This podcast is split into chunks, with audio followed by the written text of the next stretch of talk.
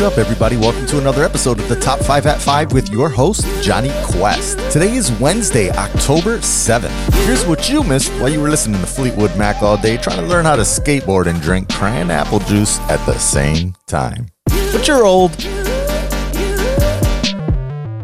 Well, I, I, guess I gotta start today with this fat ass again. I mean, this presidente again. Remember, just yesterday I told you he said he was pausing all further negotiations on COVID relief bills. Apparently, he said that Nancy Pelosi wasn't dealing in good faith. And a lot of people just didn't get it. Like, why you stop these talks? Was this just a negotiation tactic from the masturbating dealmaker? Mm, maybe? Because late last night, he made us all do the owl and spin our heads around as he tweeted out that Congress needs to get a deal done for airline relief and stimulus bills, like the same stuff he paused earlier that afternoon. I don't know, I guess he wants them all separate instead of a big omni bill, but the only reason to do that is to easily cut out the parts that you don't care for, like support for blue states that are bleeding money because of the vid. Now, he did say he would support that $1,200 stimulus check sent to American people immediately and that he'd sign it right now, because again, he's trying to rip out all the other things. But that's still just a contradiction of what he said a few hours before that. So, what did Democrats do? They went ahead and passed a bill directly supporting airlines. But he doesn't want that. Because you see, if you don't vote for him, you don't get his blessings.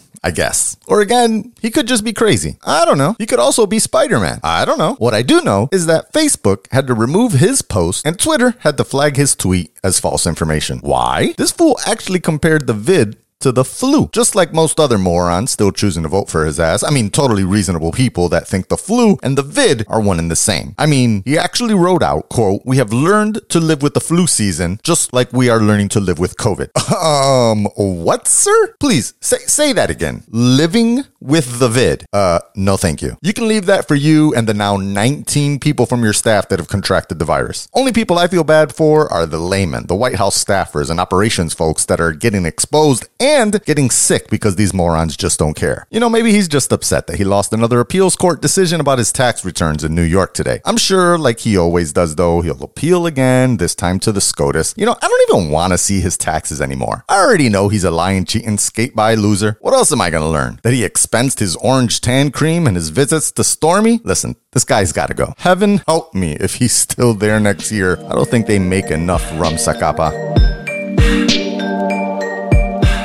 All right, well, tonight's the vice presidential debate, the only one. They're usually boring, but this time around, we have the only two competent people up on stage under the age of 62, by the way. Pence is 61. Kamala, spring chicken at 55. And you know, Mike's a real gentleman. I don't expect him to run roughshod over Miss Harris like his boss does, but you never know what we'll get. And honestly, one of these two people might probably be president within the next four years. Who knows how long either of the old viejos will last? Not that they're gonna die, but we might actually get get a presidential retirement while in office. I mean, they're kind of old. Who knows? I don't know. See, you can really say anything followed by I don't know, and it works.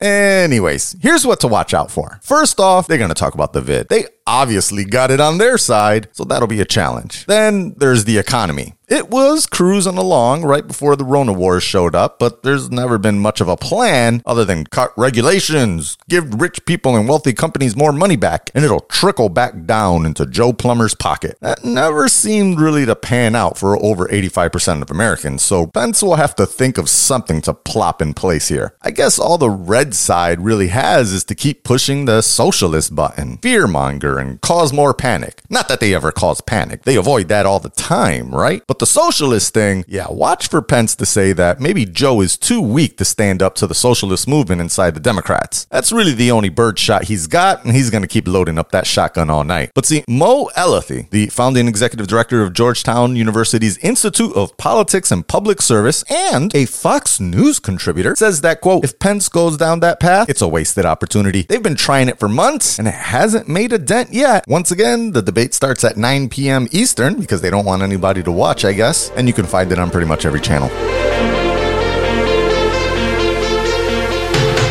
So, Facebook is really trying to change their image for this presidential election. I mean, after the debacle of 2016 and the fallout from Cambridge Analytica, I guess the only way they can go is up. Well, like I said, they're trying. They've been super busy pushing users to get registered to vote. Remember, I said they registered over two and a half million people already, and they have a huge marketing campaign online and on TV around registering to vote and being prepared. They made some changes about political ads not being allowed two weeks before the election, and just recently they announced they're finally banning all QAnon accounts from both Facebook and Instagram, even if those accounts don't incite violence. Because, well, QAnon accounts just spread lies and misinformation. 1,500 different pages, groups, and profiles have been given the boot. Oh, wait, you don't know QAnon? Quote QAnon is a conspiracy theory that grew out of the fringes of the internet and posits that high profile Democrats and Hollywood celebrities, also Democrats, are members of a child eating cabal that is being secretly taken down by Super President Donald Trump, and that members of this fictitious cabal will soon be marched to their execution. The conspiracy theory relies on posts from Q, an anonymous user of the extremist message board 8kun, which was formerly called 8chan, who has been wrongly predicting the roundup of prominent Democrats since October of 2020. 2017, end quote. So yeah, those guys. And the thing is, conservatives seem to eat this stuff up. Not only does QAnon only accuse Democrats, but it accuses them of the most heinous of crimes child molestation, trafficking, and apparently child eating. Remember Pizzagate? Yeah, that was them. And who doesn't want to defend the children, right? I mean, that's why it's an easy grab. Because if you're on the side of the kids, then all the other bullshit you say must also be credible. Like how they were spreading the lie that Joe Biden was wearing an earpiece during the debate last last week, or that Trumpito wasn't even sick with the vid, but he's just carrying out a secret mission in a fake war they keep going on about. So, yeah, Facebook kind of just did the minimum here. And it's a shame it took until now to let all this nonsense continue to spread. I mean, listen, I'm all for freedom of speech. Hell, I say all kinds of shit on this show, but the things these people have been saying, they should have been gone a long time ago.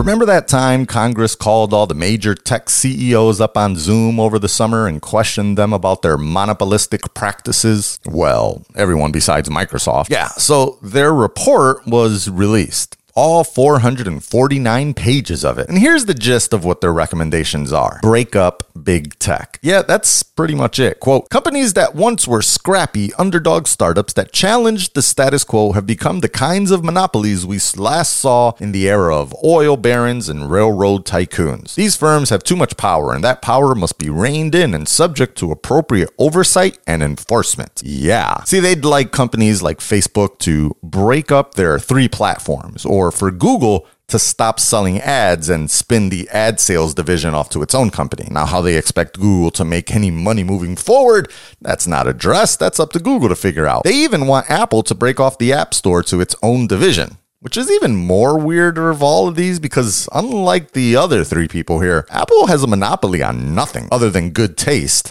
Hey, they've got like a 12% share of the mobile market. Although it's much higher in the US, it's still not a majority. Now, this is really just what Democrats suggested. Republicans pushed back on a lot of these ideas, and again, these are just suggestions for the main body of Congress to take up. But if it goes through, this could be one of the biggest changes to antitrust law since the 30s. Quote Among the changes are Democratic proposals to ban major tech platforms from acquiring future startups or potential rivals and barring them from both owning marketplaces such as Amazon's e-commerce hub and selling competing products on them end quote. So in other words it's cool for Walmart to be able to sell Sam's Choice products but not for Amazon to sell Amazon Choice. Okay. The one thing Democrats and Republicans agree on is increasing budgets for regulators and making it easier for antitrust enforcers at the FTC to be able to block mergers. But that's really about it. Of course, changes like these would require one party to control both halves of Congress plus the president's chair. And while these laws could always be challenged in court also, and we know the conservatives own the supreme one, so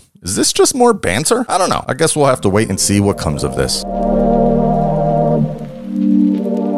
All right, did anyone catch Saturday Night Live this past weekend? Chris Rock came back, Megan Thee Stallion performed, Jim Carrey played a pretty spot on Joe Biden. I was impressed. The, the cold opening was kind of funny, poking fun at the debate, but I was honestly expecting a little bit more. I mean, they gave them everything they needed. Anyways, what really struck out was that this was the first television show I've seen that had a real live audience on set inside of a friggin' building. Real people, not TV screens, all sitting with each other. It was about 70 to 100 of them. So, how did this get past New York State regulations? Granted, everyone that was on the floor were first responders, so they got prime seating, but that still doesn't mean they get to go in, right? Well, apparently, NBC is skirting the rules a bit here because the rules say 100 people or less or 25% capacity of the live audience if it's made up of cast, crew, or contractors. So, what did NBC do? Well, they gave away tickets like always on oneiota.com. And then they had people get rapid Rona tests, wear two masks, and on the way out of the door after SNL finished, they were all paid $150. Now, no one knew about this beforehand. They really just risked their lives for the laughs, but 150 bucks? That might have made it worth getting through two Megan Thee Stallion performances. Quote, SNL has confirmed that they followed the reopening guidance, including selecting audience members through third party screen screening and casting process and compensating them for their time as paid audience members, end quote. So I guess they're good. I mean, how is this any different from the movie theater story I said yesterday, though? By the way, shout out to listener Kami because I had no idea New Jersey theaters were open right across the friggin' river. How does this make any sense? Can they pay me $150 to go watch Tenet? Hell, I'll watch for free. Just let me in.